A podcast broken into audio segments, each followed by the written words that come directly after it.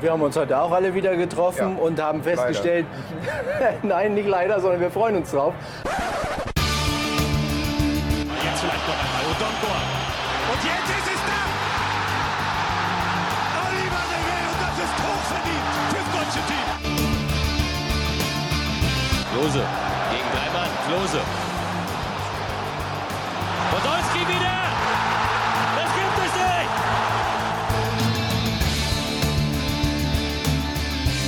Materazzi scheint da ein paar nette und nicht so feine Worte gefunden zu haben und dann rastet er aus.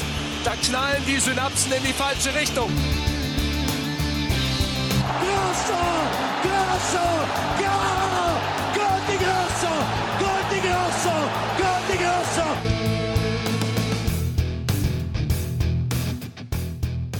So, Oh, wir sind zurück zu einer neuen Ausgabe. Pass ins Leere, der Nostalgie-Podcast, das Sommerspecial zu WM 2006. Mein Name ist Tobias Gürtler und vor mir sitzt in einem Adidas-Shirt, passend zur deutschen Nationalmannschaft, Philipp Weigert. Guten Morgen.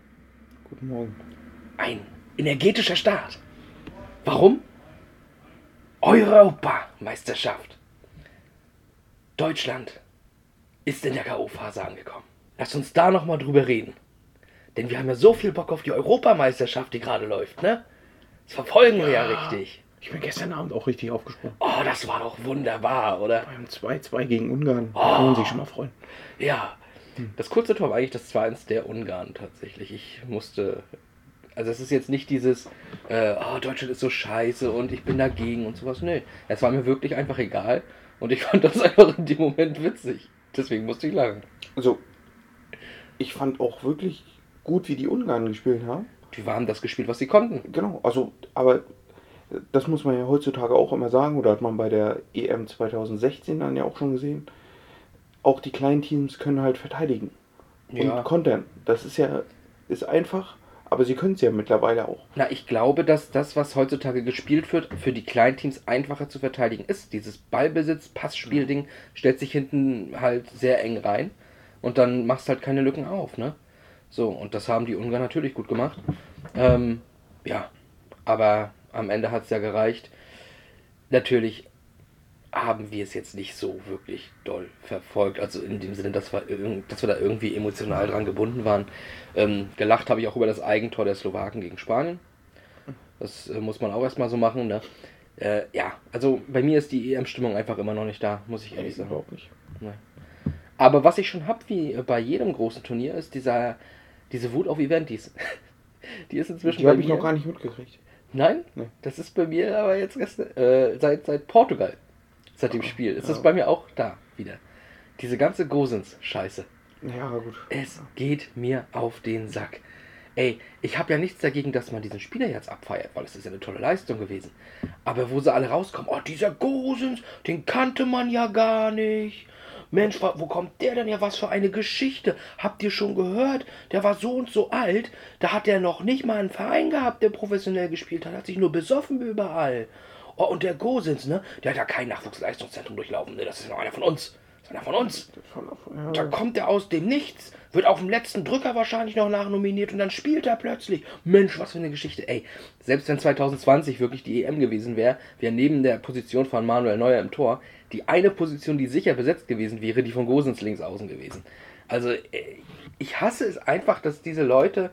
Also die müssen das ja nicht wissen, wenn sie Fußball nicht gucken. Die können sich ja jetzt dieses Turnier angucken und sich darüber freuen. Aber nicht dann so irgendwelche, ja, so, so Infos raushauen, die sie sich irgendwo auf ein Bild angelesen haben und dann so tun, als weiß nicht, hätten sie Ahnung. Dann sollen sie halt sagen, Mensch, der Robin Gosens, ich kannte den ja jetzt gar nicht, ne? Aber der macht ja richtig gute Spiele, das finde ich echt toll. Ähm, ich weiß jetzt nicht, wo der spielt. Atlanta habe ich mal gehört, ja, nein. Bergamo. So, Serie A, um es mal zu droppen. Für unsere italienischen Freunde in diesem Podcast.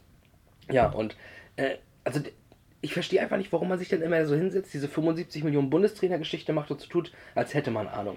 Ey, dann lasst es sein. Ihr habt keine Ahnung, labert keine Scheiße. Aber die wollen ja mitreden. Das ist das Problem. Ja, und, aber, und das geht mir halt auf den Sack. Ich habe kein Problem, dass Leute sich das mit angucken und mitjubeln und so unterstützen. Das ist der Teil des Eventis, den ich gut finde. Einige bleiben ja auch hängen. Aber diese, ne, dieses Mitreden wollen, oh, es nervt mich. Ja, Tut mir leid, wenn ihr euch gerade wiedererkannt habt. Ähm, aber Sie können ja auch über, über Sané reden. mhm, Äh, äh, beziehungsweise, da gibt es ja nicht viel zu reden. das ist unfassbar. Also Leroy Sané hatten wir schon mal in einer Folge, oder hattest du vor allem schon mal in einer Folge ziemlich auseinandergenommen. Ich weiß nicht mehr, welches Bayern-Spiel da gerade gelaufen war. Ob es ein Champions League-Spiel sogar war. Ähm, gegen Paris, kann das sein? Gut möglich. Ja, auf jeden Fall hat Philipp da Leroy Sané ja schon mal so richtig auseinandergenommen. Das gestern war nochmal eine Stufe drunter. Es ist, es ist eine Frechheit. Es ist wirklich nicht Es so. ist einfach eine Frechheit.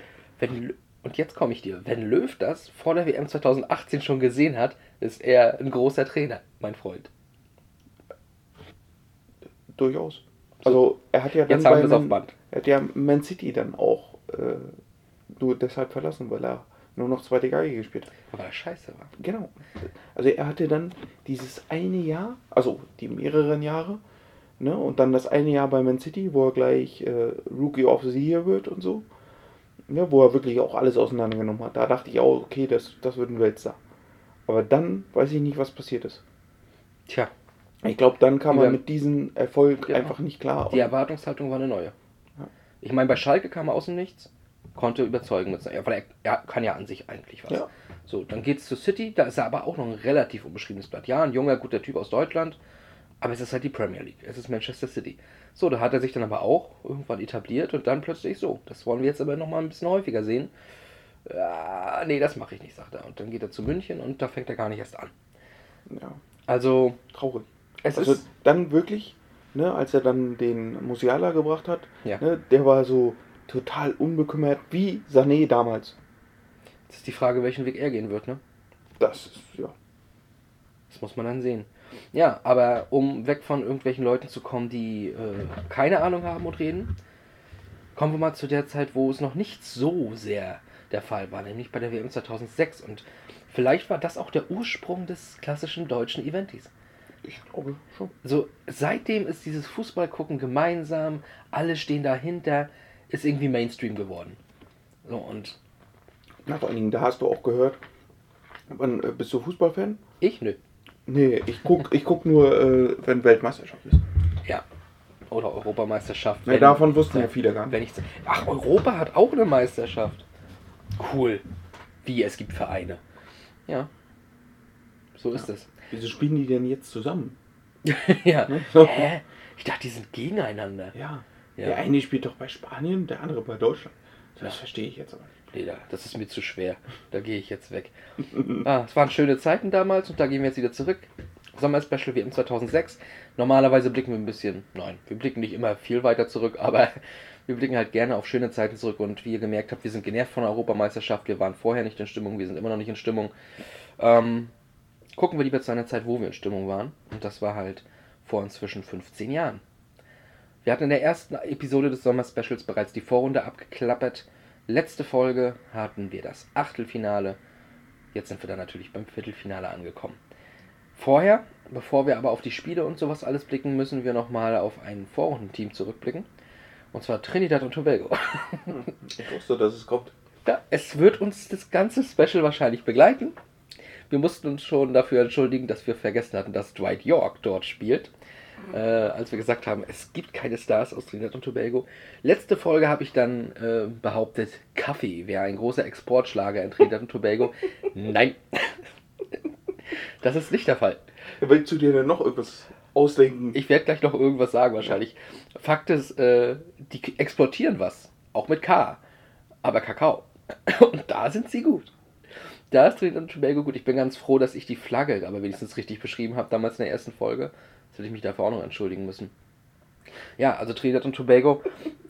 Wir haben es ja auch, ich glaube, wir haben nur Angola nebenbei noch erwähnt von diesen ganz kleinen Teams, die damals dabei waren. Ja. Und die habe ich auch nur so, war mal Kolonie von Portugal und das stimmt auch. Da muss ich mich äh, nicht korrigieren. Ja, man hat dann kurz nochmal Togo erwähnt, ne, wo ich übrigens auch den Fehler gemacht habe, dass nicht Stielicke der Trainer war, sondern Otto Pfister. Aber das ist egal, das ist nicht so schlimm. Ja, und du hast Aubameyang bei... Das habe ich rausgeschnitten. Ach so. Ich weiß, dass er bei Gabun spielt und sowas ähnliches habe ich auch gesagt. Liebe Grüße nach Gambia an dieser Stelle. Gambia. Ja, ja. Seht ihr? Passend nähere Backstage. Da bekommt ihr alles mit. Gürtel schneidet sein. Schneidet, ja, wenn es zu viele Fehler werden, schneidet er sie raus. ja. Alles gut, das passiert. Man kann Ja, nicht alles. Normalerweise werden die Folgen aber auch so zwei Stunden lang, aber ich muss von Weikert eine ganze Menge rausschneiden. Ja, ja, ja. genau. Meistens die Hasstiraden. Immer wenn wir über Löwen reden, legt er los. Es Ja. wäre halt gestern wirklich ein schöner Abschied gewesen. Wär's nicht. Wär's nicht. Doch. Nicht in München. In München mit einer Niederlage gegen Ungarn. Hörst du selber, oder? Und dem vierten Platz in der Gruppe. also ich fände schöner, wenn man in Wembley ausscheidet gegen England. Ey, er hat uns zu Im Weltmeistern Elfmeterschießen aber, ne? Na, logisch. Im Elfmeterschießen gegen England Elfmeterschießen. verlieren. Dann, das ist wirklich die Schmach. Das ist ein schöner Übergang. Ähm, Elfmeterschießen wird es nämlich auch von England in dieser Episode geben. Aber wir gucken vorher trotzdem erstmal, weil wir sind ja so deutsch, ne? Deswegen gucken wir natürlich auch auf unsere deutsche Nationalmannschaft. Und ich habe in der letzten Episode ja schon mal erwähnt, dass ich so ein kleines Büchlein habe. Und äh, da sind Stadien und die ganzen Teams und vorläufige Kader und sowas alles drin. Und das habe ich heute mal mitgebracht. In diesem Moment fällt mir auf, ja, schön für uns, schlecht für euch, ihr könnt es ja nicht sehen. Aber vielleicht werde ich da nachher mal reinblicken und werde vielleicht das ein oder andere davon mal in den Fokus rücken. Aber jetzt kommen wir trotzdem erstmal zum Spiel. Ich wollte es nur mal gesagt haben, ich habe dran gedacht. Du kannst es ja bei Instagram posten. Ich könnte es bei Instagram Bildchen posten. machen. Ja, zum Beispiel wie ich äh, Italien gegen Ukraine beim Viertelfinale einfach komplett überschreiben musste, weil ich vorher dort England gegen Portugal eingetragen habe, weil ich mich verlesen habe. Ja, so ist das. Und warum hast du das durchgeschrieben? Naja, es stand ja Siegerspiel so und so gegen Siegerspiel so und so. Und das musste man dann, das war das Falsche. Aber ich wollte es dann, wenn dann richtig machen. Ich habe auch zum Finale was Falsches geschrieben und deswegen habe ich das Buch auf jeden Fall auch mit, dass ich nicht vergesse, habe ich heute schon mal mitgebracht. Äh, da werde ich es dann auf jeden Fall benutzen. Aber ich wollte es nur erwähnt haben, ich habe dran gedacht, weil ich es ja letztes Mal angekündigt habe. Ne? So, Deutschland, Argentinien. Ah, ich erinnere mich, es war ein Nachmittagsspiel, also naja, 17 Uhr oder sowas, ne? also frü früher Abend. Früher Abendspiel und äh, ich weiß noch genau, wie ich es gesehen habe. Äh, mein Vater war auf jeden Fall während der Verlängerung schon runtergegangen. So, irgendwie im Garten. Ich weiß nicht, ob er da was arbeiten musste oder sowas. Und ich wollte aber auch noch runterkommen. Irgendwie ein bisschen Fußball kicken oder sowas. Wir hatten da so ein Tor bei uns im Garten. Und habe aber das Spiel halt noch natürlich zu Ende gucken wollen. Und dann war halt, ja, diese, diese Szene nach dem Spiel. Liebe Grüße an Oliver Bierhoff an dieser Stelle. So, und ja, deswegen hat es noch so, ich so hingezogen und irgendwann hat mein Vater halt schon gerufen, ob ich denn jetzt nur noch komme. Und dann war das irgendwann alles vorbei. Dann bin ich runtergegangen und habe dann erstmal, mein Vater stand da mit einem Nachbarn von uns. Und also wir haben ja in so einem Haus gewohnt, wo quasi zwei Wohnungen drin waren. Ne? Und ähm, die Nachbarn, ich habe mit denen eigentlich nie groß reden wollen. Erstens, weil ich in der Pubertät war und da äh, ist man sowieso speziell. Aber ich ähm, bin ja sowieso auch nicht so der Typ, der unbedingt mit jedem Nachbarn ein freundschaftliches Verhältnis braucht. Naja, und das waren so eine ähm, älteren, na nicht älter, aber schon so Mitte 50er, ne? Mitte 50er und mit denen hatte ich halt absolut überhaupt nichts zu tun, habe mit denen eigentlich nie geredet. In dem Moment, weil er da unten stand, habe ich zum ersten Mal ganz offen und ehrlich kommuniziert mit denen und habe denen das dann auch erzählt. Das weiß ich noch. Das, das hat das Spiel aus mir gemacht, einen kommunikativen Nachbarn. Respekt. Wie hast du es gesehen? Ich bin mir nicht mehr ganz sicher, wie es genau war, aber ich glaube, wir wollten mit ein paar Kumpels, das war eher Abschlussjahr bei uns, und glaube, es war sogar in der Woche. Das Ja, sein? das kann sein. Das weiß ich nicht mehr. Auf jeden Fall wollten wir auf dem Marktplatz zum Public Viewing. Da, da war es aber überfüllt, ohne Ende. Und dann mussten wir uns irgendwas anderes überlegen. Wo gucken wir jetzt dieses Spiel? Es lief dann auch schon, Hm. bis wir dann zum äh, Italiener am Fischmarkt gegangen sind. Da war ein kleiner Fernseher aufgebaut und da haben wir das Spiel geguckt. Dieser Eiswagen, äh, Eisladen. Mhm. Und Italiener. Ich weiß nicht, ich kenne da nur diesen, wo man da reinkommt und diese ganzen Eis-Dinger sind. Ich weiß nicht, dass das auch ein Restaurant ist. Doch, am, am Fischmarkt, wo du draußen sitzen kannst und so. Ja, zwei, ich weiß, was du meinst, aber ich äh, habe jetzt nur diesen. Also Eis gibt's ja auch, klar. Aber ja, da konntest du auch Lasagne und so essen. habe ich nie. Ich fand das Eis da auch nicht Auf jeden Fall war es halt so, ne? Sitzt beim Italiener und guckst dir Deutschland Argentinien an. Haben wir es da geguckt. Okay. Ja. Was sollen wir sagen zur Prügelszene? Südländisches Temperament? Ich, da würde ich ja sagen, der Yogi hat darauf hingewiesen. Ja. ich kann nur sagen, Yogi ist der Mann. Ja, Ja, aber also die Szene war ja irgendwie, dass Bierhoff hatte einen von denen auch irgendwie geschubst oder sowas, ne? Damit fing es ja an. Bierhoff hat wie immer angefangen, alles in, ja. Und dann war ja noch die Szene, dass Frings halt, ich glaube, Julio Cruz einen mitgegeben hat. Und dadurch sollte er ja im Halbfinale fehlen. Das werden wir nächste Woche besprechen. Und davor, so die 120 plus x Minuten, hatten wir eigentlich Spaß. definitiv. Ja, gut. Kurz nach der Pause kam eine Ecke von Argentinien und Ayala köpft das 1 zu 0. Das war nicht so lustig. Da habe ich auch noch die Szene im Kopf, wie der Ayala dann zum Eckballschützen, wahrscheinlich Riquelme, ich weiß jetzt gar nicht genau, Stimmt. ja, hinlief und so auf ihn immer gezeigt hat mit dem Zeigefinger und irgendwie puh oder sowas gemacht hat. Ähm, fand ich eigentlich ganz cool. Im Nachhinein natürlich erst. Ja, und dann war dieses Gezittere da, ne? Und das weiß ich auch noch so genau, das Gefühl, was damals so war. Ähm, wir haben zwar die Gruppenphase locker überstanden, haben da begeisternden Fußball gespielt, wir haben Schweden locker besiegt und sowas. Aber jetzt kommt eine große Nation. Und Deutschland, als ich Fan wurde, konnte Deutschland keine große Nation besiegen. Und Argentinien war eine. Und dann war so klar, okay, ja, hier endet die Weltmeisterschaft heute. Und dieses Gefühl war bei mir einfach drin. Scheiße, Deutschland ist halt doch nicht gut. Deutschland ist nur so ein Entwicklungsland im Fußball. Und deswegen, ähm, ja, war es das dann jetzt leider.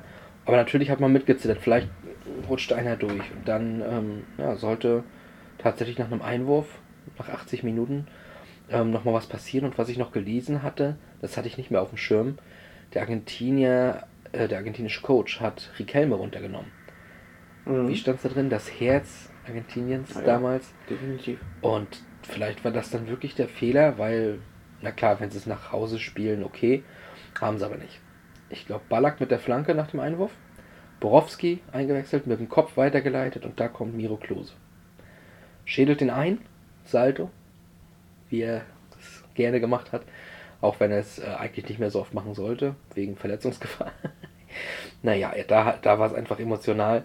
Und er hat sein Tor gegen eine große Nation, das hat er auch noch nicht geschafft gehabt bis dahin, wenn man Ecuador und Costa Rica nicht als große Nation bezeichnet. Ich würde es auch nicht tun. Ja, und dann steht es plötzlich 1 zu 1. Was macht das mit dir, Philipp? Also momentan nichts. Aber ich, ich weiß gar nicht, damals war es. Es war halt im ganzen Land Euphorie und du hast dich halt mega gefreut, dass du. Ja, dass du wirklich den Ausgleich schaffst gegen Argentinien und dich somit in die Verlängerung rettest. Ne? Also es war halt enorm emotional dann, glaube ich. ich. Daran kann ich mich wirklich nicht mehr erinnern. Eher so ans Elfmeterschießen nachher. Aber Dann lass uns doch darüber reden. Bevor wir das aber machen, also bevor wir wirklich zu dem Elfmeterschießen selbst kommen, sind ja noch ein paar Sachen passiert. Zum einen hat in der Verlängerung Colocini einen Ball von der Mittellinie auf die Latte gesetzt. Ähm, eine abgerutschte Flanke, ganz einfach. Aber kennst du noch Colocini? ja, Ey, ich weiß, der hatte irgendwann mal einen riesen Foul gehabt. Da hat er irgendwie im Sprung, glaube ich, irgendwas im Gesicht zertrümmert. genau. Ey, das war aber auch ein Typ. Und Ja, die waren ja alle, also wenn du die Mannschaft so siehst von Argentinien, das waren ja nur Knochenbrecher. Also das war ja alles, vor allen Dingen hatten die ja Messer zwischen den Zähnen. Und, und also, ja, auch in dem Sommermärchen, in dem Film, ähm, allein wie sie dann schon vorm Spiel mit den deutschen Spielern gesprochen haben ja, und, und die angemacht haben. Mhm. Also die waren wirklich, ne, oder allein, wenn die mit dem Bus vorfahren und da ihre Musik trällern, gegen die Scheibe kloppen im Bus, ne, total verrückt. Ne? Also, ja, eigentlich schon eine geile Nation. Naja, also meins ist es ja einfach nicht. Ne? Ich bin da kein Fan von. Ich mag ja auch, ich gucke die spanische Liga auch nicht wegen diesem spanischen Temperament. Dieses, weiß nicht, es ist nicht meins. Ich komme damit nicht, ich werde damit nicht warm. Und ich habe jetzt gerade mal die argentinische Mannschaft aufgeschlagen in, in meinem kleinen Heftchen. Ne? Und das stimmt natürlich, das ist schon eine kranke Truppe. Aber wenn ich dann auch so lese, Walter Samuel, Javier Zanetti, ne, das sind ja alleine schon zwei. Da gehst du lieber nicht im Dunkeln vorbei. Ne? Und auch der Ayala. Ja, Ayala ist natürlich auch ein ganz schön Amondanziri im Tor, an den erinnere ich mich auch noch. Ja. Aber auch der Sturm, der Crespo, Tevez und so. Boah. Ja, das ist eine kranke Truppe gewesen. Allem, Da war Messi noch nicht mal dabei. Nee, na, also Messi war dabei. In diesem Kader war eine vorläufige, steht da zwar noch nicht drin, aber er wurde ja, hab ich, haben wir glaube ich in der Vorrunde gesagt, irgendwie im. Äh, Aber, also ich meine, er war noch nicht so dabei. er war noch nicht der Star, er war ein Mitläufer. Vergleichbar heute, ich will jetzt nicht Musiala sagen, aber äh, kommt natürlich als erstes im Kopf so ein jungscher Aufstrebender, ne? Ja. Ja. Ähm, was noch passiert ist vor dem Elfmeterschießen, ist ein Handshake zwischen zwei Torhütern. Olli Kahn und Jens Lehmann offenbar einig und miteinander im Reinen.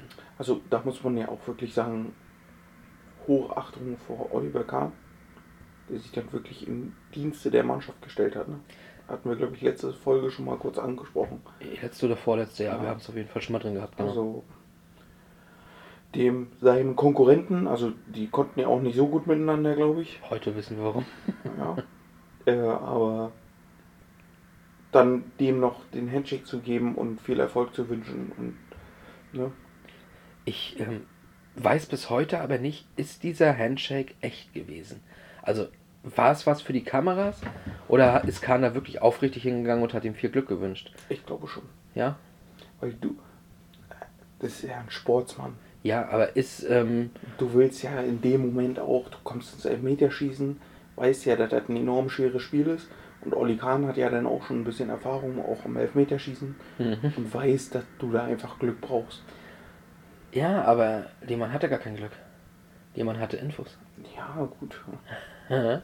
Kommen wir nämlich zur nächsten großen Geschichte, vielleicht eine der größten Geschichten dieses ganzen Turniers, dieses ganzen Sommermärchens. Der Zettel der Nation. Überreicht von Andy Köpke an Jens Lehmann. Und ich habe damals, das weiß ich noch genau, ich war ein kleines Kind, ne? Aber ich habe damals so total, weiß nicht, vielleicht bin ich ein Freund von Verschwörungstheorien, vielleicht bin ich der nächste Jens Lehmann. Aber ich habe gedacht, das ist ein leerer Zettel. Das ist nur Psychospielchen jetzt. Der tut jetzt dann so, als ob er da lesen würde, wo die hinschießen. Und der will die nur ähm, aus dem Tritt bringen und sowas, ne? Wir wissen heute, es war nicht so. Er hat die Zettel gezeigt. Er war auch in der DVD zum Sommermärchen da sogar drin, so eine Kopie davon und sowas, ne? Äh, aber wäre natürlich trotzdem ein geiler Move, einfach so die zu verunsichern. Aber dann hast du natürlich das Problem, wenn du dann in, die Richt in eine ganz andere Richtung springst, dann äh, ist es unglaubwürdig. Aber Lehmann ist ja bei jedem in die richtige Richtung gesprungen, weil die Infos ja, stimmten. Das war die präferierte Richtung, wo die hinschießen. Also da muss man auch sagen, wie krass ist denn die Vorbereitung auf sowas? Ja. Also er wird sich ja nicht nur einen Elfmeter des Schützen angeguckt haben, ne? sondern du musst ja, um, um so ein Muster zu erstellen, äh, musst du dir ja ein paar angucken. So Ja. mindestens zehn würde ich mal schätzen. Um zu wissen, okay, wo, wo schießt er denn immer hin? Ob das so ein Köpke selber gemacht hat damals noch? Das weiß ich nicht. Also die werden ja, ich weiß ja gar nicht, haben die 2006 schon so Videoanalysten und sowas alles gehabt oder war das noch äh, so... Nee. Also, das weiß ich auch noch. Wenn du, also nicht vergleichbar mit heute, ja. ne, wo sie äh, das ganze Spielfeld sehen und da einmalen und pipapo. Ja, ja, ja. Ähm, ich weiß, Joachim Löw stand vor einem Flachbildschirm. Das weiß ich auch noch. Ähm, es war eine Übertragung von Argentinien gegen Mexiko, Mhm. von der AD mit Kommentator. ne? Also es war einfach nur aufgezeichnet auf einer Videokassette vielleicht sogar noch. Und dann waren die Szenen auseinander geschnitten mit, einem, mit einer Blende. Äh, und Joachim Löw stand vorne und hat einfach nur mit dem Finger so auf den Fernseher gezeigt. Da Ja. ist die Linie, da müsst ihr stehen, wenn die so und so spielen. Also, und dann hat er noch einen Flipchart an ihn gehabt, wo er die Spielzüge dann aufgemalt hatte. Also es war unvergleichbar mit dem heutigen, mit den heutigen Analysen. das muss man sich mal vorstellen. Ist, Und dann denken wir mal nochmal 20 Jahre zurück oder 16 Jahre einfach nur zur Weltmeisterschaft 90, wie man es da gemacht hat. Ne? und ich denke 2006 war dann schon ein enormer Fortschritt. Ja, Ja. Also das gab es ja wahrscheinlich in einem deutschen Nationalteam auch zum ersten Mal. Kann ich mir gut vorstellen. Es war ja nun mal dieser frische Wind und mit einem äh, Klinsmann, der vieles aus dem amerikanischen Sport kannte und sowas. Ne? Also ich kann mir das auch vorstellen. Vielleicht ähm, der erste Bundestrainer, der auf quasi Videoanalysen zurückgriff. Das wissen wir aber natürlich jetzt nicht ganz genau. Ne? Ist ja heutzutage, da wird selbst in der, in der Halbzeit äh, wird da das Spiel auseinandergenommen. Ja. Und nochmal eine komplette Taktik äh, umgestellt, oder? Ja, Ne? Es ist äh, ja, beachtlich. wirklich. Ich bin auch schon auf Bayern München gespannt. Unter Julian Nagelsmann. Oh, das kann, kann bitterböse werden, ne? Kann bitter böse werden, kann aber auch richtig krank werden. Naja, das wäre das bitterbösere. Ja, gut. Bösere vor allem. Ähm, naja, das Elfmeterschießen selbst lief dann, wie schon angedeutet, recht erfolgreich für uns. ähm, unser Jens wird zum Helden von ganz Deutschland. Unsere Jungs äh, Növel, Balak, Polly und Borowski haben halt alle getroffen direkt. aber wie sicher auch. Ne? Ganz sicher. Ganz Also, souverän. Also, Ich Gut. weiß noch, Poldi hat die noch reinge... Also, da, da hat Netz da heile Ja, ja. ist. Ja, Und ja. Baller, glaube ich, auch. Die waren alle so, boah. Wahnsinn. Wahnsinn, ja. Und für die äh, Argentinier, Julio Cruz traf auf jeden Fall. Ich glaube, Ayala verschoss. Irgendwer traf. Und dann kam halt Esteban Cambiasso. War der nicht irgendwann mal in Deutschland auch im Gespräch als Neuzugang irgendwo? Ich glaube. Naja, also lange her. Ne? Aber ja, Cambiasso, der Argentinier, dann, der immer ein bisschen Ähnlichkeit, fand ich, mit Jens Nowotny hatte äußerlich. Nur eben in etwas heller. Ja, läuft an, schießt und Lehmann hat ihn. Du hast ihn. und zu der Szene gibt es noch eine kleine Geschichte. Und die habe ich jetzt mal mitgebracht. Und die werde ich jetzt mal vorlesen. Oh, ja, jetzt bin ich ja gespannt. Als deutscher WM-Moment. Auf einen extra Zettel sogar. Auf extra Zettel. Die Bäume werden es mir danken. Kaum ein Deutscher wird diesen Augenblick vergessen. Es läuft das Viertelfinale der Fußball-Weltmeisterschaft 2006 in Deutschland. Das Olympiastadion zu Berlin brodelt. Esteban Cambiasso, argentinischer Nationalspieler, schreitet zum Punkt. Er ist der vierte Schütze seines Teams in diesem hochdramatischen Elfmeterschießen. Verschießt er, ist Deutschland im WM-Halbfinale. Er läuft an, schießt, Lehmann hält. Wütend und traurig zugleich nimmt Cambiasso den Ball und drischt ihn auf die Tribüne, mitten hinein in jubelnde Fans. Einer dieser Fans war Walter Steinmetz, damals 46 Jahre alt. Er fing den Ball und nahm ihn mit nach Hause. Doch er behielt ihn nicht als Souvenir. Er hatte eine bessere Idee. Der gebürtige Berliner machte sich eine Online-Handelsplattform zunutze und versteigerte das Objekt, welches zu Deutschlands Weiterkommen beitrug. Es war unglaublich. Ich dachte, ich bekomme ein paar hundert Euro zusammen, doch die Endsumme war immens, sagte Steinmetz. Am Ende bekam er für das Leder stolze 75.000 Euro. Walter, gelernter Bäcker, stand kurz vor der Insolvenz. Zwei Jahre zuvor hatte er sich selbstständig gemacht, jedoch schnell bemerkt, dass die Geschäfte nicht liefen. Dem Fehlschuss Cambiassos sei Dank konnte er jedoch Schulden abbezahlen und seine baufällige Bäckerei renovieren. Heute geht es dem 54-Jährigen prächtig. Er besitzt inzwischen drei Filialen und verzeichnet jährlich hohe Gewinne. Ist das der Wahnsinn? Wo hast du denn die Geschichte her? Die habe ich mir ausgedacht.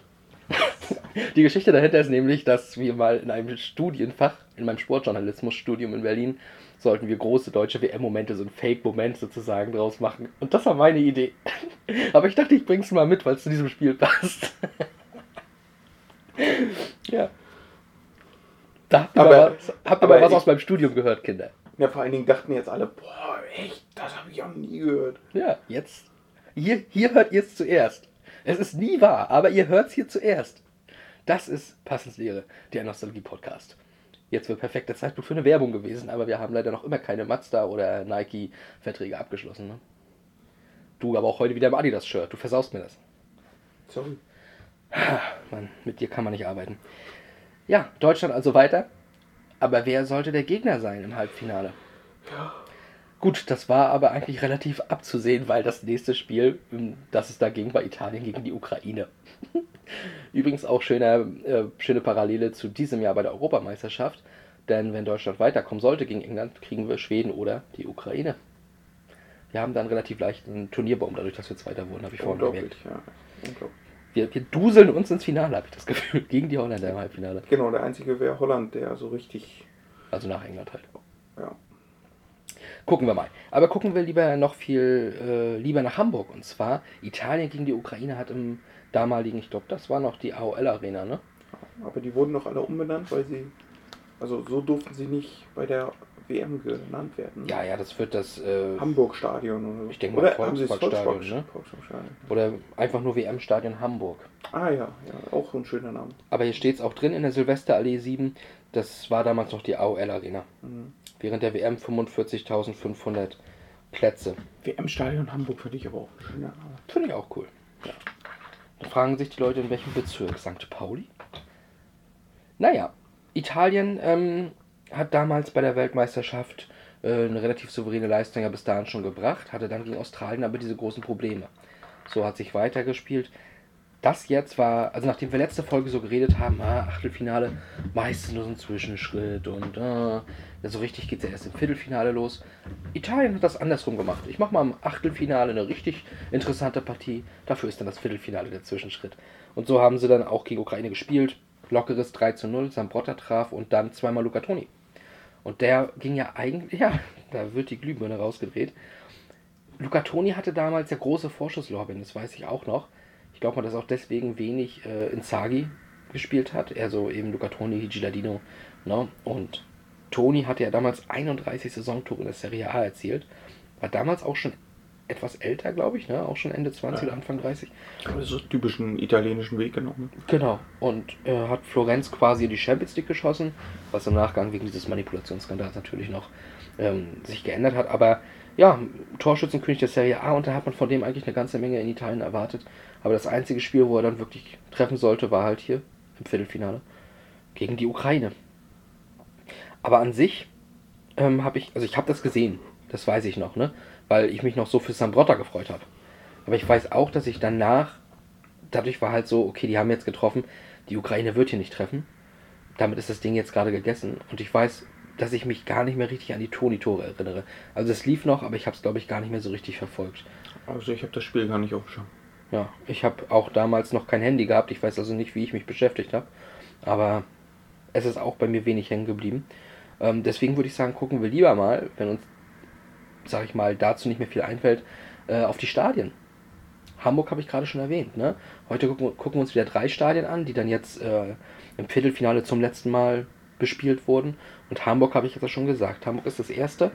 Ähm, warst du schon mal in der AOL HSH Nordbank im Tech-Stadion, äh, Volksparkschade. Volksparkstadion, Arena? Warst du da schon mal drin? Ich war da schon mal drin, ja. Tatsächlich. Ich glaube, es war sogar ausverkauft bei dem Spiel. Ja. wann denn? DFB-Pokalspiel gegen Köln. Warum? War so. Ich wurde gefragt, ob ich mit will. Und ich habe ja gesagt. Ich habe nichts vor. Okay. Es war unter der Woche irgendwann mal. Sind wir dann abends hingefahren und wieder zurück. Aha. Also es. Ja.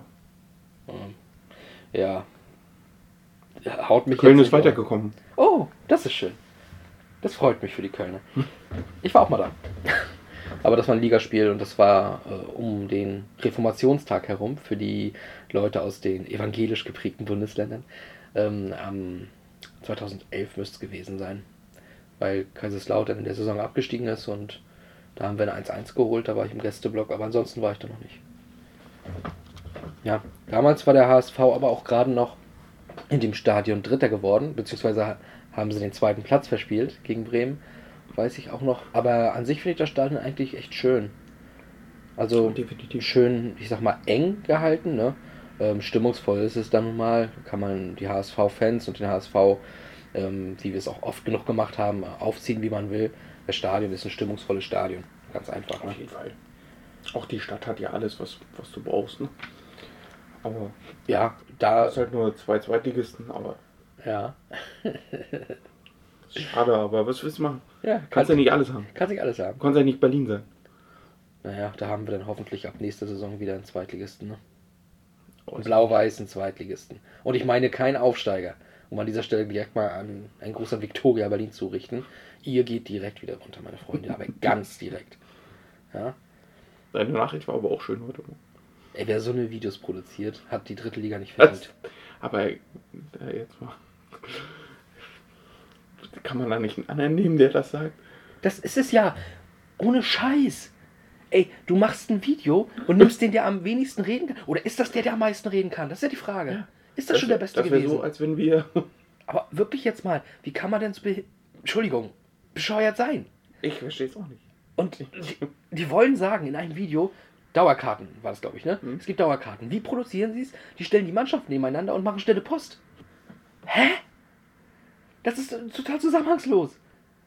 Wie, wie präsentieren wir denn, dass jetzt die Dauerkarten und sowas erhältlich sind? Lass uns die Mannschaft hinstellen und jeder flüstert sich den anderen im Ohr. Also, wer auch immer da im Mediateam sitzt, jetzt mal ohne Scheiß. Das ist eine neue. Die haben eine neue eingestellt. Ja, ey, ne, komm, geh. Ehrlich. Also, Entschuldigung, dass ich so direkt sage, aber der Job ist nicht deiner. Furchtbar. Furchtbar. Naja, kommen wir lieber zu äh, professionelleren Vereinen mit viel besseren Zukunftsaussicht. Gucken wir nach Gelsenkirchen. Hey, Das ist leider das äh, nächste Stadion. schöner Übergang. Ja, bin ich bekannt für. Gelsenkirchen, warst du da schon mal? Da war ich Arena? noch nicht. In der Sporthalle auf Schalke. Nee. Da war ich auch noch nicht, aber das ist ein Stadion, wo ich unbedingt mal hin will. Also ich hab's gehört, Von dem Stadion? ja, und das soll super sein. Das ist wirklich ein geiles Ding. Das ist, glaube ich, ich meine, da gibt es angeblich die beste Wurst. Ich hatte das mal irgendwo gehört. Ich glaube vor Nürnberg. Da habe ich mich nämlich noch aufgeregt. Cottbus ist der Real Deal. Ja, aber die waren halt nicht in der Bundesliga und deswegen nicht im, Aus äh, im Kriterium mit drin. Aber das soll wohl gut sein. Ich habe auch mal gehört, dass da viel mit Sellerie gearbeitet wird. Die sind wohl auch relativ nachhaltig und ähm, veganfreundlich oder vegetarierfreundlich. Also Schalke, da steckt ein bisschen. Passt gar nicht zum Ruhrpott, ne? Normalerweise würde ich da so Pommes Schranke oder Currywurst erwarten. Und dass die da was mit Nachhaltigkeit und sowas machen, finde ich komisch. Ja, warum auch immer. Ich möchte aber nicht über Schalke reden. Machen wir aber doch sonst auch gerne mal. Ja, nee, also die Arena ist aber auf jeden Fall noch ein Ort, wo ich gerne mal hin will. Am liebsten zur Stocker Quest Challenge, aber das hat sich ja leider erledigt. Mal gucken. Aber es gibt da ja immer auch noch andere Events, ne? Da gibt's, glaube ich, genug, ne? Ja. Darts gab es da auch noch. Echt? Mhm. Haben sie mal ein großes ähm, European, also PDC Europe, nee, nee, World Series war das. World Series Tour gemacht, äh, Turnier gemacht und da war, äh, glaube ich, Zuschauerrekord dann auch irgendwie 20.000 oder sowas bei einem Darts-Event gemacht worden. Coole Sache gewesen. Ja. Ja. Auf jeden Fall. Der Boom ist da. Ein Stadion haben wir aber heute noch, ne? Und witzigerweise muss ich gerade immer nur eine Seite zurückblättern. Ähm, die, das WM-Stadion Frankfurt. Oder auch Commerzbank Arena. Wie heißt die heute? Heißt die immer noch Commerzbank? Ja, ich glaube ja. Ich habe nämlich irgendwie im Hinterkopf, dass die inzwischen. Oder Ingrid-Stadion? Ne, äh, Indeed? Boah. Sorry. Ja, ja. Sorry. Du liebe Güte. Ähm, Hätte der. Ne. Nee, wir reden nicht drüber. nee, wirklich. Da kommst du auch nicht mehr raus aus der Nummer. Nee. Warst du denn in Frankfurt schon? In Frankfurt war ich noch nicht. Also überhaupt mal in Frankfurt? Tatsächlich auch noch nicht. Nur vorbeigefahren. Ich war mal äh, am Bahnhof und am Flughafen und das war auch ein unmittelbarer Zusammenhang. Ähm, ja, aber ansonsten nur mal vorbeigefahren mit dem Bus. Also ich war noch nicht im Stadion, meine ich, ne? Äh, Frankfurt, ja, bisher immer nur umgestiegen, wenn man so will. Fand ich jetzt aber nie so wirklich einladend. Ich bin kein Fan davon. So vom ersten Eindruck, aber ich habe auch noch nicht viel gesehen, ne?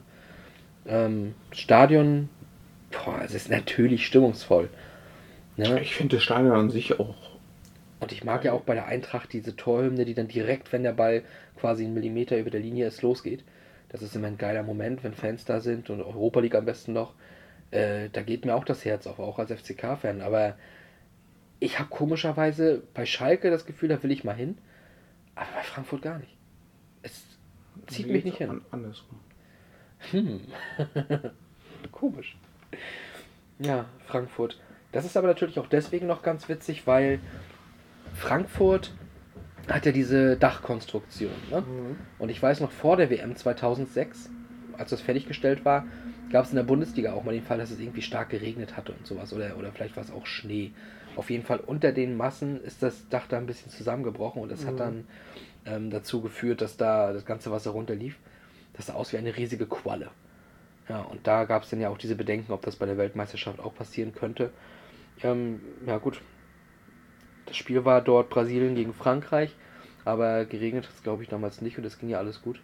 Aber das ist noch eine Sache, die ich sehr mit der Frankfurter Arena verbunden habe Ja, das damals. weiß ich, das, das haben sie noch ausgetauscht dann irgendwann. Tja, die Eintracht. Gucken wir aber jetzt mal wieder auf die weiteren Spiele, die stattgefunden haben. Unter anderem natürlich England gegen Portugal in der Arena auf Schalke. Ein relativ gutes Spiel wohl. Ein 0-0 der besseren Sorte. Ne? Äh, hierbei war natürlich dann eigentlich nur wieder mal wichtig, dass England im Elfmeterschießen stand. So, und ich erinnere mich nicht mehr dran, äh, das gesehen zu haben, wenn ich ehrlich bin, das Spiel. Ich habe äh, aber Keine Erinnerung. ich äh, habe aber noch so im Kopf, ähm, dass ich mir natürlich mal Highlights und sowas angeguckt habe, auch gar nicht zu lang, allzu lange her.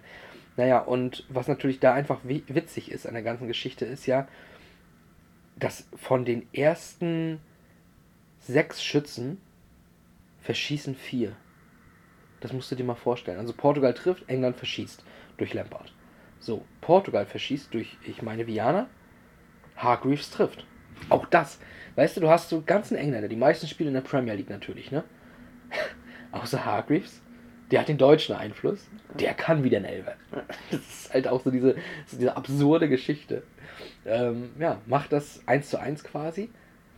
Und dann verschießt Portugal mit PT. England kann in Führung gehen. Durch Gerard, der Elfmeter normalerweise können sollte. Und der verschießt. Gerard und Lampard verschießen. Wen sollst du denn da hinstellen? Wer ist denn bitte mental denn sonst noch in der Lage da gewesen?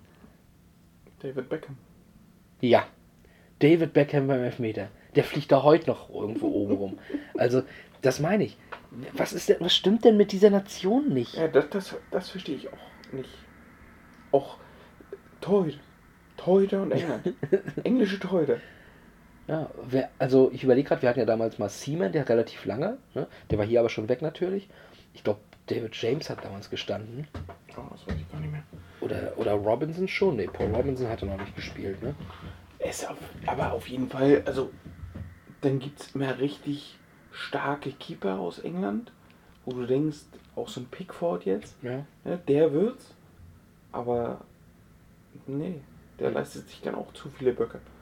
Ja, ich weiß doch, der, der, der Paul Robinson halt, der war auch mal eine Zeit lang, fand ich halt auch pff, austauschbar. Also sind dann halt maximal, vielleicht auch, weil man in England immer so eine andere Anspruchshaltung hat, wo man dann so denkt, ey, der hat jetzt mal einen gehalten, der ist gut, der könnte Ja, was werden. Dass man da dann mittelmäßige Torhüter schon so ein bisschen mehr abfeiert, als sie es eigentlich verdienen. Ne? So, und abgesehen von Pickford äh, und Robinson ist mir noch Joe Hart im Kopf natürlich der an sich ja auch kein schlechter Torwart ist, aber sobald die dann auch das Nationalmannschaftstrikot überziehen, plötzlich brechen sie ein und zeigen nicht mal, was sie können, ne? Aber ja, die Engländer. Ähm, Im Tor Probleme und beim Elfmeterschießen Probleme, weil Portugal auch nochmal traf, ne? Ich glaube, ähm, Cristiano Ronaldo hat sogar den entscheidenden reingemacht. Ging dann, glaube ich, auch auf die Knie und jubelte. Habe ich nicht mehr vor Augen das Spiel. Ja, Kann aber auch sein, dass das in einem anderen Spiel war, wo er traf. Aber äh, das habe ich irgendwie nochmal im Kopf, wie der irgendwann einen Elfer reinmachte, auf die Knie ging und jubelte. Ähm, und für England verschoss übrigens noch, um es mal voll zu machen, Jamie Carragher. Auch so ein Ding. Weißt das sind so eine Mentalitätsmonster. Der Carragher, Gerard Lampert. Und der Einzige, der trifft, ist Hargreaves. Ey, Hargreaves. Der war doch, der, also ja, hat in München gespielt, hat gegen Hannover immer mal getroffen in der 90. Das konnte er ganz gut. Aber er hat doch, er ist doch jetzt nicht so der Leader gewesen. Derjenige, dem man richtig so eine Verantwortung übergibt, ne? Auf gar keinen Fall. Das sind halt die anderen und die verkacken das alle. Ich verstehe das nicht. Aber inzwischen haben die Engländer das ja auch so ein bisschen äh, überwunden gegen Kolumbien 2018, glaube ich, ne? Sind ja weitergekommen im Elberschießen. Naja. Ich würde es noch nicht als überwunden sehen, aber Naja, sie haben aber ein Trauma zumindest einmal schon mal besiegt. Ja. Sie haben mal gewonnen. genau. Also, da muss man jetzt vielleicht, vielleicht jetzt schon gegen Deutschland. Ein Elfmeterschießen gegen Deutschland. Wenn sie es da auch überstehen, dann, dann haben sie es überwunden. Hm. Ja, dann ist offiziell. Da sind wir, die Idiotennation.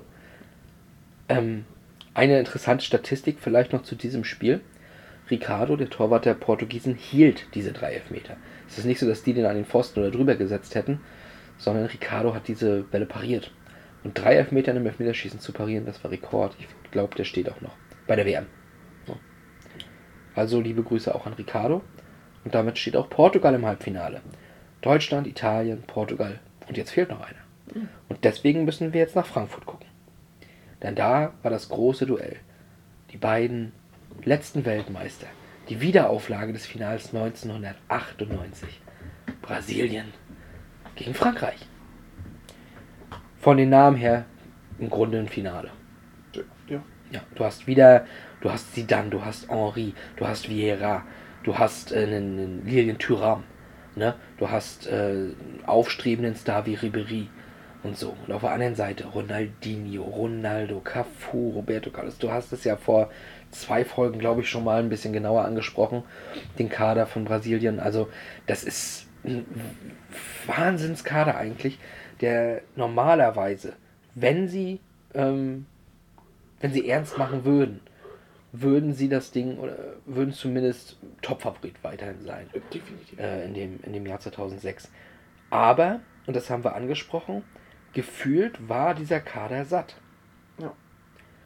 Woran hattet ihr liegen? fragt man sich ja immer. Das fragt man sich ja immer irgendwie, woran, woran das hier liegen hat. Ne? Mhm. Und ich glaube, ein Faktor war, dass Brasilien einfach zu erfolgreich war. Die haben 94 den Titel geholt, 98 Zweiter, 2002 den Titel geholt. Die waren dreimal in Folge im WM-Finale. Und weiß jetzt nicht, ich nehme mal an, 94 war Ronaldo, der dicke Ronaldo auch schon dabei, ähm, war zumindest schon Star. Naja, und 2002 ja auch sowieso, und viele von den 2002er Kader waren noch da, sicherlich auch einige aus dem, 2000, äh, aus dem 98er Kader. Weiß ich nicht, irgendwann haben wir auch bei den Deutschen gesehen, machst du es auch nicht mehr auf komplett ernst, weil du hast es doch schon allen bewiesen. Ne? Und dann haben die das halt, ja, sehr, sehr locker genommen. Und ich finde ja auch, wenn man so Ronaldo so ein bisschen vergleicht, fällt mir so Podolski auch immer ein. Beide haben immer so ein, so diese Lebemann-Mentalität auch, so immer ein Lächeln im Gesicht. Die wollen einfach immer nur Spaß haben und auch Witze machen, Späße machen, kleine Streiche spielen. Die sind irgendwie immer Kind geblieben. Und ich kann mir auch irgendwie nicht vorstellen, dass die da so ein Spiel so richtig Bier ernst nehmen. Oder andersrum, wenn sie es tun, glaube ich, dass sie nicht gut sind. Dass sie nicht da rankommen äh, an ihre Topleistung. Ich glaube, die brauchen Locker. rein Spaß. Die brauchen dieses lockere. Ja, Ernst können sie nicht. ernst können sie nicht. Und dann sind wir nämlich auch schon äh, bei dem Problem in diesem Spiel, weil auf der anderen Seite haben wir den einen oder anderen Spieler, der die Sache schon ein bisschen ernst nahm. Unter anderem Sisu, der, meine ich, gestern Geburtstag hatte. Herzlichen Glückwunsch nachträglich, Zinedine Zidane! Ich habe Post gesehen von Real Madrid. Er war auch wirklich so ganz nebenbei. Also kann auch sein, dass ich gerade einen Mist erzähle. Das Real das noch postet. Hm. Die sind dankbar, Weigel. Die sind dankbar, wenn sie Trainer hatten, die zu Erfolgen geführt haben. Hm. So, das lasse ich jetzt mal so stehen. So, und Okay. äh, ja, der hat auch vorbereitet, was ähm, zum Weiterkommen reichen sollte. Und zwar das Tor durch Thierry Henry. Sein drittes WM-Tor im Verlauf. Damit äh, sollte er am Ende auch mit ganz vielen anderen auf Platz 2 landen. Ähm, hinter Miro Klose. Ja, das war das einzige Tor, was an dem Tag fiel. Reicht dann aus, um ins Halbfinale zu kommen. Reicht aus, um ins Halbfinale zu kommen. Frankreich hat sich ja auch ähm, durch die Gruppe geduselt, haben wir schon gesagt. Und im Achtelfinale war es ja dann auch gegen Spanien. Ja, gut, sie haben es am Ende 3-1 gewonnen. Ne? Ähm, klingt dann aber souveräner, als es war. Spanien war außerdem schwach. Ne? So, und jetzt dann auch ein knappes Ding gegen Brasilien. Natürlich eine schwere, äh, ein schwerer Pfad. Aber Frankreich war auch trotzdem nicht so diese begeisterte Nation in diesem Jahr. Die haben jetzt nicht so geilen Fußball gespielt. Und das war eher Minimalistenfußball, aber, wie du schon gesagt hast, reicht. Manchmal reicht's. Ja, definitiv. Mit einem 1-0 kommst du halt weiter. Genau. So, und damit sind wir mit den Spielen durch. Bevor wir auf den Song der Folge zu sprechen kommen, möchte ich noch mal ganz kurz sagen, dass Trinidad und Tobago übrigens die, Entschuldigung, die WM-Teilnahme in der Relegation gegen den fünf besten Asienvertreter perfekt machte. Bahrain. Und in diesem Heft steht Bahrain mit EI statt mit AI. Also auch andere machen Fehler, nicht nur ich, wenn es um Trinidad und Tobago geht. So. Von wem ist das Ding eigentlich, das Heft? Wer hat das denn verlegt? Bahrain. Naumann und Göbel Verlagsgesellschaft MBH. Ja. Da hättet ihr mal ein bisschen genauer reingucken müssen bei Trinidad und Tobago. Waren die euch das nicht wert oder was? Ja, Bahrain hätte sich fast für die WM qualifiziert, das staunste. Jetzt wundern wir uns auch nicht mehr, dass Trinidad und Tobago dabei war, ne? Ja, die hat New York. Ja. Weiß nicht, wie ein Bahrain hatte. Na, da gibt's keine Stars. Wir hören uns nächste Folge. Ähm, dann der Song der äh, dieswöchigen Episode. Wir gehen ja immer die WM-Songs durch, die äh, fünf Top-Songs quasi für uns. Ne? Und dieses Mal gucken wir zu einer Band, die meiner Meinung nach eigentlich gar nicht singen kann. Zumindest der Sänger kann nicht singen. Und ich finde, bei dem äh, Song hört man das ganz gut, weil jeder, glaube ich, mal irgendwann singt. Wir sind bei den Sportfreunden Steller. Und die Frage ist, war das aus deutscher Sicht der WM-Song? Nee, eigentlich nicht. Aber es war halt der schöne, rockige 54, 74, 90, 2006. Das war eingängig. Seitdem wissen wir alle, wann wir Weltmeister wurden. Obwohl ich tatsächlich irgendwie das Gefühl hatte, dass der Nachfolgesong, quasi 54, 74, 90, 2010, dann der erfolgreichere Song war. In puncto Absatz? Ne, in puncto Beliebtheit. Echt, ja? Also bei mir war es jedenfalls so.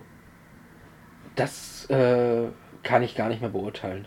Also da habe ich kein Gefühl mehr für mich. Das habe ich so irgendwie noch im Kopf. Ich glaube, den habe ich mehr gefeiert als den 2006.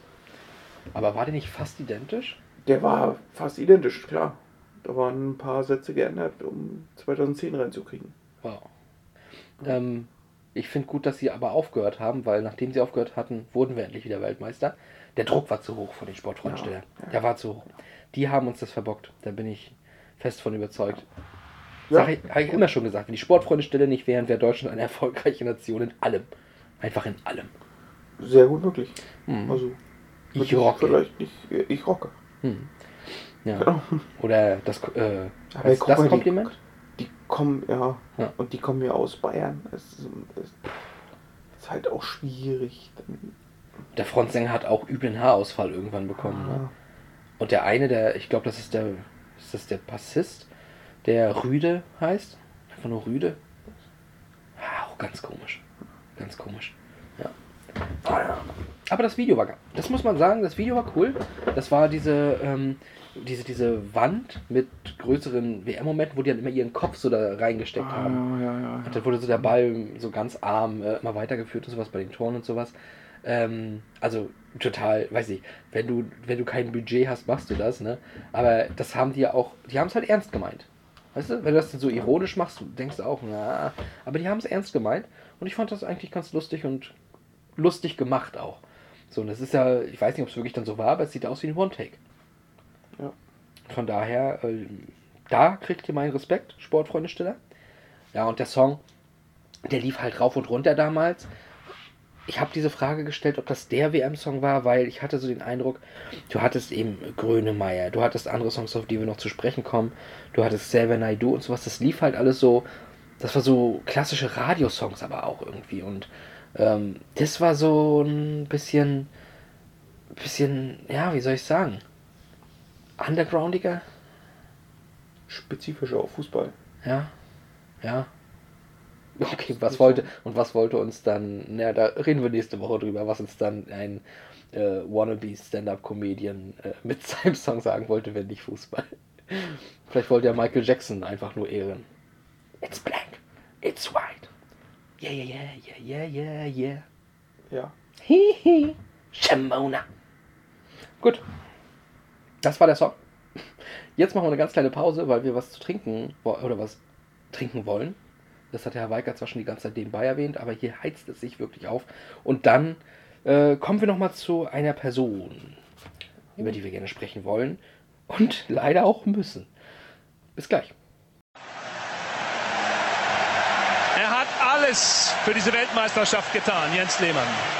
Zusatzschichten trainiert in London, immer wieder zusätzlich in die Muckibude gegangen.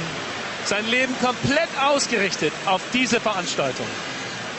Komm, lass uns die Hand geben. Tolles Bild. Der Held der Weltmeisterschaft vor vier Jahren, Olli Kahn.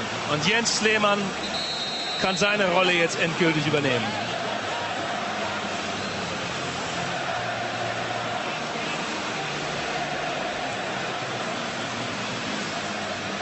Das ist seine Art, sich zurückziehen. Nochmal entspannen, die Nerven sammeln. So ist Jens Lehmann. Keiner, der das Laute sucht. Und das ist dieser von Jürgen Klinsmann auch beschriebene und beschwörte neue Geist.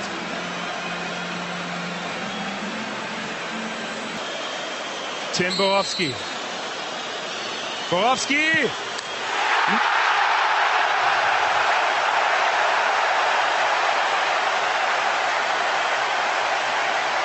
So, jetzt lass uns die Daumen drücken, dass Cambiasso Nerven zeigt, dass Cambiasso jetzt verschießt. Kurz verzögert, dann schön verladen.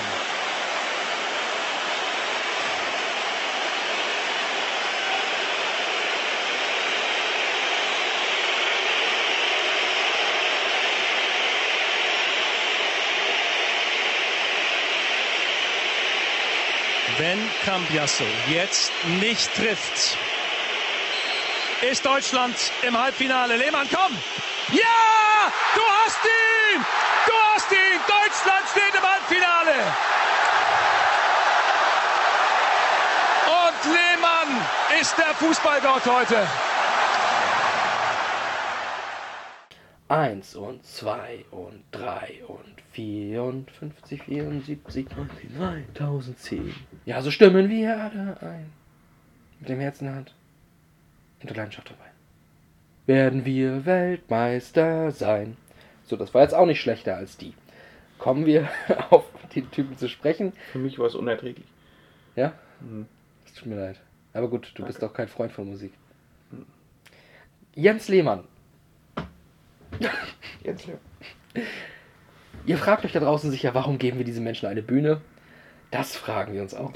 Hat er eigentlich schon bekommen? Ne? Ja, das ist, ist eigentlich, eigentlich sind wir durch mit Jens Mit dem, Lehmann. mit So, dem Zettel? das war's. Was uns wäre. Nein, wir müssen über eine Person reden und wir müssen auch über Jens Lehmann reden. Es gibt mehr hinter Jens Lehmann als ähm, den WM-Helden eigentlich und das ist das Problem. Aber wir verbinden mit Jens Lehmann ja auch noch andere Sachen. Das Tor. Das Tor gegen Dortmund im Trikot von Schalke. Das erste Tor eines Torhüters aus dem Spiel heraus, quasi. Ne? Ähm, da war ich noch kein Fußballfan, aber es wird so oft ja immer noch mal rausgeholt. Und ich glaube, also Lehmann war kein beschissener Torwart.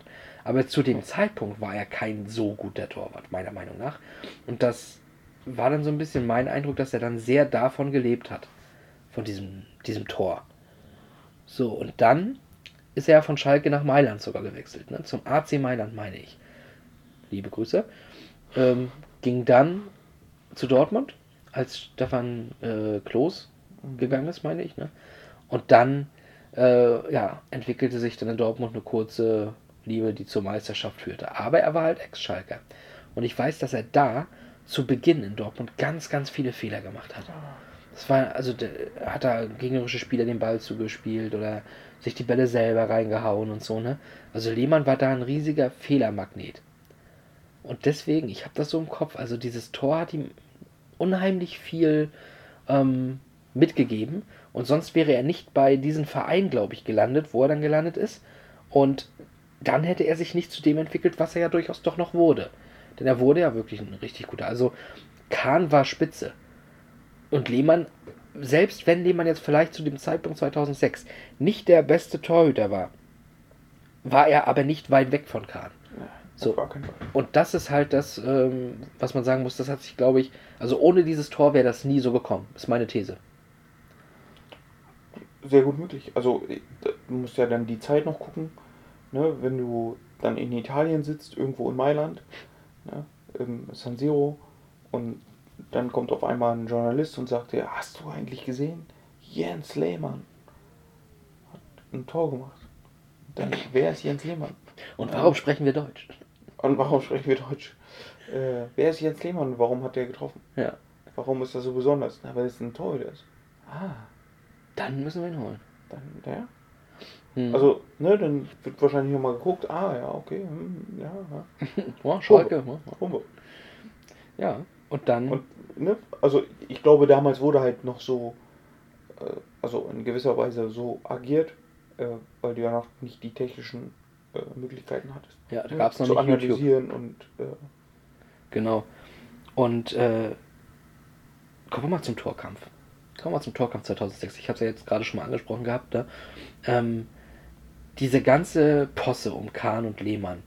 Also ich weiß es noch wie heute tatsächlich, glaube aber, das liegt daran, dass ich mir auch ganz oft so Bundesliga-Pro-Klassiker angucke, wo das auch aufgegriffen wurde. Ne? Und als damals diese ganze Frage war, Lehmann oder Kahn, Kahn oder Lehmann, wer soll spielen? Weißt du noch, was du wolltest? Nee. Ich wollte Lehmann. Und zwar nur, und das sage ich heute in Scham, weil Kahn bei Bayern war.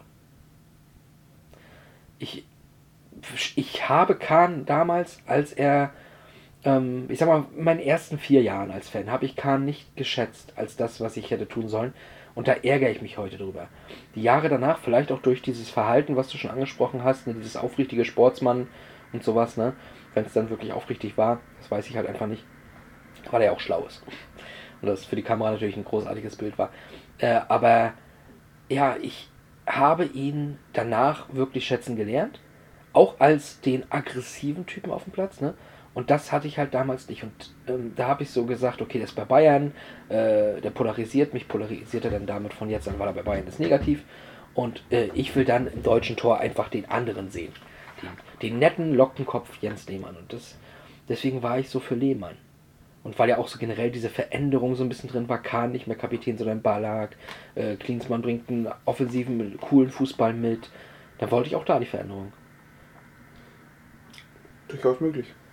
Also, ich weiß es echt nicht mehr. Ich könnte mir auch vorstellen, dass ich genau und wegen diesen Punkten, die du jetzt genannt hast, auch für Lehmann war. Aber ich bin mir nicht mehr sicher. Hm. Also das liegt wirklich zu weit zurück.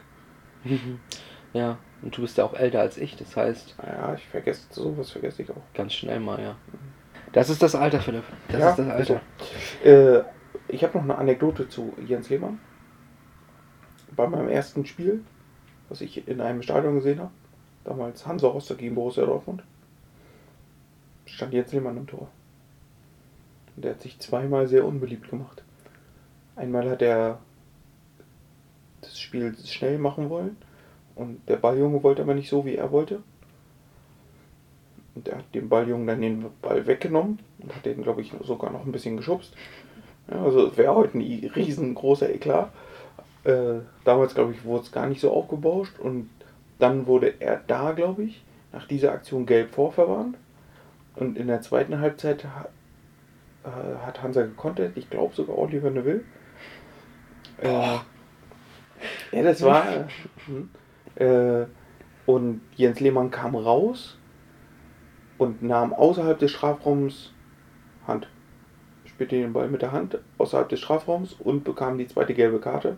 Und das ganze Ostseestadion damals hat gepfiffen und den ausgepfiffen. Das war, das weiß ich noch. Das war Jens heftig. Lehmann. Das war, da habe ich Jens Lehmann kennengelernt. Ja, der hat ja sich häufiger mal sehr unfair auch verhalten. Ne? Also ich erinnere mich natürlich auch noch an Bayern Dortmund, wo er auch gelb-rot sah, für ständiges Gemecker. War ja nachher auch wirklich die Begründung. Er hatte schon gelb, immer wieder gemeckert, zack, jetzt reicht's. Und da muss dann der Jan Koller irgendwann ins Tor. ähm, großartig. Ja, und als er dann später auch noch nach Stuttgart kam, da erinnere ich mich auch noch dran, da hat er dann ja auch mal vom Gegner, glaube ich, da hatte der den Schuh verloren. Und Lehmann ist dann da so hingegangen, weil das Spiel ging dann so weiter, ne? Und ging dann so raus aus dem Strafraum alles.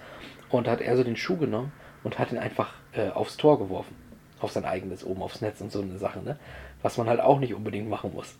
Aber Lehmann war Lehmann. Und vergessen auch, wie er hinter die Bande ging und da einfach hingepinkelt hat. Ja, also ist, ich, glaube, es ist auch so ein Torhüter-Ding wirklich, ne?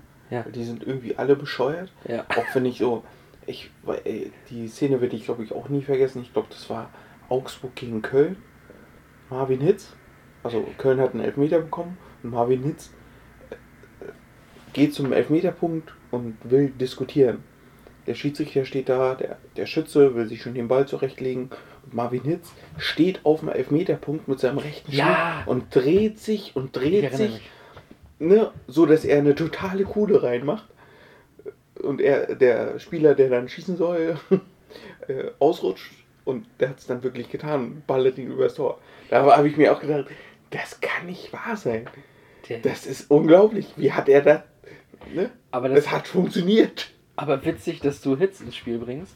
Augsburg, was war das eigentlich mit Lehmann? Warum ist Ja. der. Vor allem hat er damals bei Arsenal, war ja irgendwie auch Co-Trainer von Wenger, ne, oder so, oder Torwarttrainer. Und da hat er noch so gesagt, dass es Jens Lehmann als Co-Trainer niemals unter einem Trainer geben wird, der kleiner ist als er. Also nicht körperlich, sondern vom Namen her. Dann geht er zu Augsburg unter Manuel Baum. Gut. so ist das Fußballgeschäft. Und auch äh, Lehmann bei der Hertha war natürlich absolut äh, bescheuert. Also da hat man bei Hertha sowieso. Hertha ist ja auch ein absoluter Mistclub. Da sind wir uns beide ja einig. Eigentlich nicht. Ja, dann solltest du dir aber langsam mal dessen äh, bewusst werden. So, und Hertha hat ja Lehmann, glaube ich, auch nur geholt, um einen Namen zu holen. Ne? Wir wollen hier jemanden, der polarisiert. Ach, mein Gott, aber dass das Jens Lehmann sein musste, es war ja wirklich bei Hertha auch so eine Aneinanderkettung an Dingen, die einfach nur bescheuert waren. Und das war so der nächste Schritt, das große i-Tüpfelchen und so weiter. Ach, Lehmann, heutzutage ist Lehmann nicht mehr tragbar, muss man ehrlich sagen. Und die Anzeichen gab es ja aber einfach. Die Anzeichen gab es ja. Denn er hat ja äh, zum Beispiel auch mal, das weiß ich noch, ich weiß nicht, ob er dann noch bei Stuttgart aktiv war, ich glaube schon. Da hat den am Flughafen ein Reporter quasi abgefangen von Sport 1, meine ich. Bin jetzt nicht hundertprozentig sicher. Und die haben das auch gefilmt. Das habe ich bei äh, TV Total gesehen, fällt mir gerade ein. Liebe Grüße an Stefan Raab an dieser Stelle. Ein treuer Hörer unseres Podcasts. Sage ich erstmal so, ich weiß es nicht. So. Definitiv. Ja, und da hat er dann am Flughafen Lehmann angequatscht und klar. Und Lehmann hat den original vor der Kamera um 20 Euro angebettelt. Ob er mal 20 Euro geben kann. Und der Reporter meinte dann, äh, nee, also wir, wir können ja jetzt auch denn da hingehen, wenn sie was zu essen holen wollen, dann kaufe ich ihnen das und sowas. Ne? Oder äh, so, aber äh, ich würde ihnen jetzt nicht so unbedingt die 20 Euro geben. Und dann, ja, nee, so nicht. Ne? Also, ich will schon die 20 Euro haben. So, und dann hat er halt so gefragt, ja, kriege ich die dann auch zurück? Und da hat jemand dann auch gesagt, nee. Und deswegen, total wirrer Typ eigentlich. Der, weiß nicht, ob der auf Droge war oder so, oder ist permanent. Ähm, oder ob er halt wirklich nur ein irrer Torhüter ist. Aber es gab Anzeichen, dass der nicht ganz dicht ist. Und dennoch gab es ja nun mal die Saison 2003, 2004. Da ist er ja von Dortmund zu Arsenal gegangen und war nun mal Teil dieser Unbeatables, der legendären Mannschaft von Arsenal, die 2004 ohne Niederlage die Premier League gewonnen hat. Wahnsinn. So, und da war er der Stammtorhüter. Deswegen, er war ja auch äh, im Champions League Finale 2006, hat er ja noch die rote Karte gesehen. Ja, ja sehr schnell. Barcelona. Schnell, ja. Äh, aber er war dabei. Und Ich glaube, das, das, da, da war dann damals auch, äh, als ihr die dann im Finale gesehen habt, da war dann Kahn wieder kurz vorne. So in den Medien, weiß ich noch. ähm, das weiß ich nicht. Ich weiß, dass 2006 Kahn in einem bestimmten Punkt, der hatte da eine schlechte Woche. Ich glaube, Champions League Finale raus und äh, Champions League Finale, Champions League äh, raus und äh, dann auch in der Bundesliga, glaube ich, einen ganz blöden Fehler gemacht. Und dann war plötzlich die Entscheidung gefällt worden. So, auch ohne große Vorwarnung. So, deswegen weiß ich gar nicht, ob dann vielleicht in den Medien nochmal gefordert wurde, so ein Ding, aber das weiß ich nicht mehr. Naja. Aber deswegen mal meine Frage. Bei uns ist er wirr, und verrückt und äh, ein Schwurbler und was weiß ich nicht alles, nicht mehr ganz, nicht mehr ganz knusper. Aber wie wird er in England gesehen? Das ist die Frage. Generell sind wir Deutschen ja, was so in Anführungsstrichen Heldenverehrung angeht, sehr, sehr ähm, konservativ. Also da machen wir ja wirklich nichts, nichts, was nicht nötig ist. Und wir gucken auf Matthäus, Rekordnationalspieler, äh, Erfolge ohne Ende, ein Topspieler gewesen. Wir gucken darauf, was der privat mit irgendwelchen Frauen nur treibt. Und das ist der lächerliche Lothar Matthäus. Boris Becker genau das gleiche. So, bei Steffi Graf gucken wir auf die große Nase. Was die geleistet hat, das, das wird alles so nach hinten gestellt. Kahn ist dann der, der schreiende, was weiß ich was, Hansel, äh, Ohraufesser. Aufesser. Wir gucken auf Uli Hoeneß und sagen, äh, Steuerhinterzieher und weißt du noch, 76, der Elfmeter. Was die Leute alles geleistet haben, das wird hier überhaupt nicht honoriert in diesem Land. So, da gibt es andere, die haben in anderen Ländern weniger geleistet, die werden auf den Podest gehoben. Und das finde ich ehrlich gesagt aus deutscher Sicht auch manchmal traurig. Es gibt einen, der hat auch eine Meise, war nie Torhüter, der heißt Basler. wie er Sachen rüberbringt, ne, ist manchmal äh, falsch. Aber manchmal sagt er was, wo was dran ist. Ne? In Amerika drüber, ne, da kannst du Millionen verdienen, der Michael Jordan verdient Millionen, da klatscht der Nachbar Applaus. Und hier musst du aufpassen, dass sie den nächsten Tag die Reifen nicht klauen. Und da hat er nicht ganz unrecht. Ne, hier ist, ich will nicht sagen, wir gönnen einander nichts, aber man hat schon den Eindruck, dass ähm, ja, immer erstmal gesucht wird, wo ist der Makel. Ja, die NFL-Profis, die spenden ja mehr für soziale Projekte und unterstützen, Genau. was weiß ich, eine Familie äh, hat äh, durch einen Wirbelsturm ihr Haus verloren, bauen denen ein neues oder irgendwie sowas. Ja. Und sowas, also ich wüsste jetzt nicht, welche deutschen Superstars solche Sachen machen. Groß. Ein Toni Groß hat eine Stiftung. ähm, Goretzka und Kimmich mit ihrer Corona-Sache, die sie dann direkt initiiert hatten, als das alles losging. Ähm, ja, es, es gibt welche, die ihre Stiftungen haben. Ich glaube, Ballack hat auch eine. Per Mertesack hat auf jeden Fall eine Stiftung. Ähm, ja, also es, es wird was getan, aber meistens, also erstmal von wenigen. Und meistens ist ja dann, ähm, ja, da natürlich auch die mediale Präsenz aus irgendeinem Grund nie ganz so doll drauf. Aber ich habe auch da das Gefühl, der Deutsche, das will er ja nicht hören. Auch Ja. da wird dann der Makel gesucht. Und äh, mit dem Finger drauf gezeigt. Ja, da, bei Toni Groß sagen sie auch, naja, damit spart er sich ein paar Steuergelder. Ja, gen gen- generell, der wohnt ja in Madrid, der wohnt ja nicht mal hier. Zahlt ja hier keine Steuern. Ja, was ist das für ein Superstar und für ein Deutscher? Es ist, es ist so.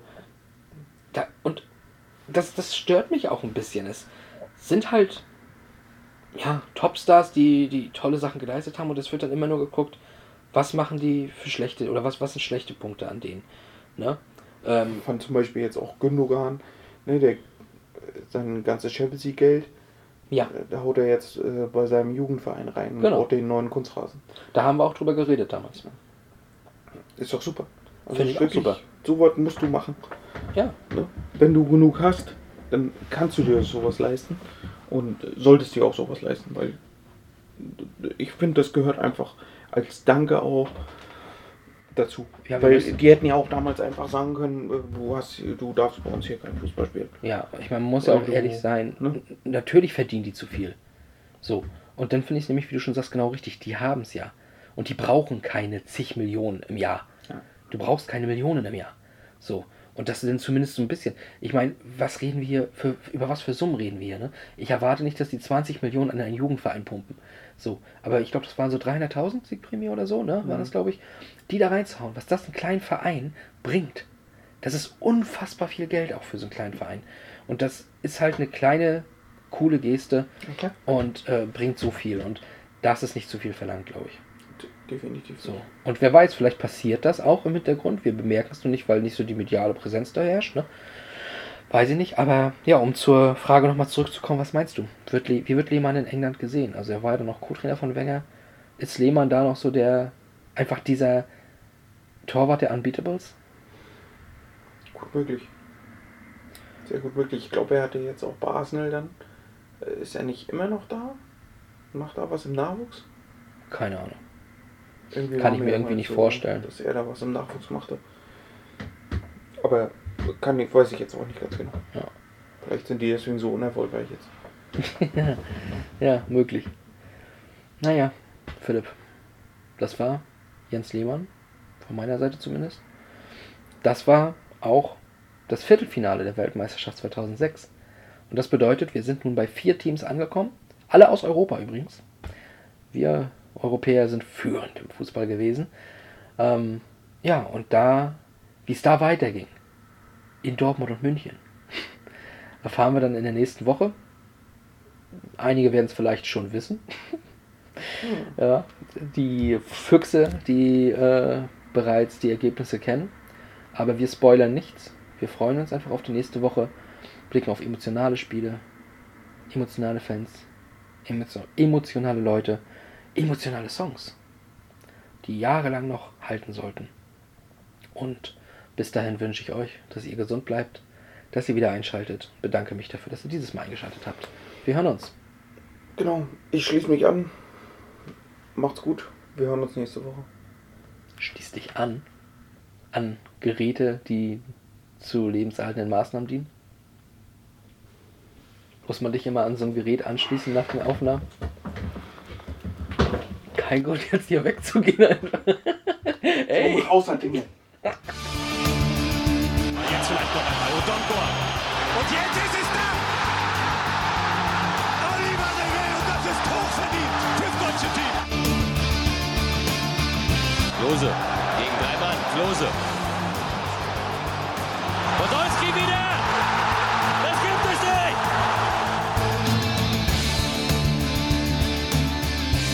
Materazzi scheint da ein paar nette und nicht so feine Worte gefunden zu haben und dann rastet er aus. Da knallen die Synapsen in die falsche Richtung. Grosso! Grosso! Grosso!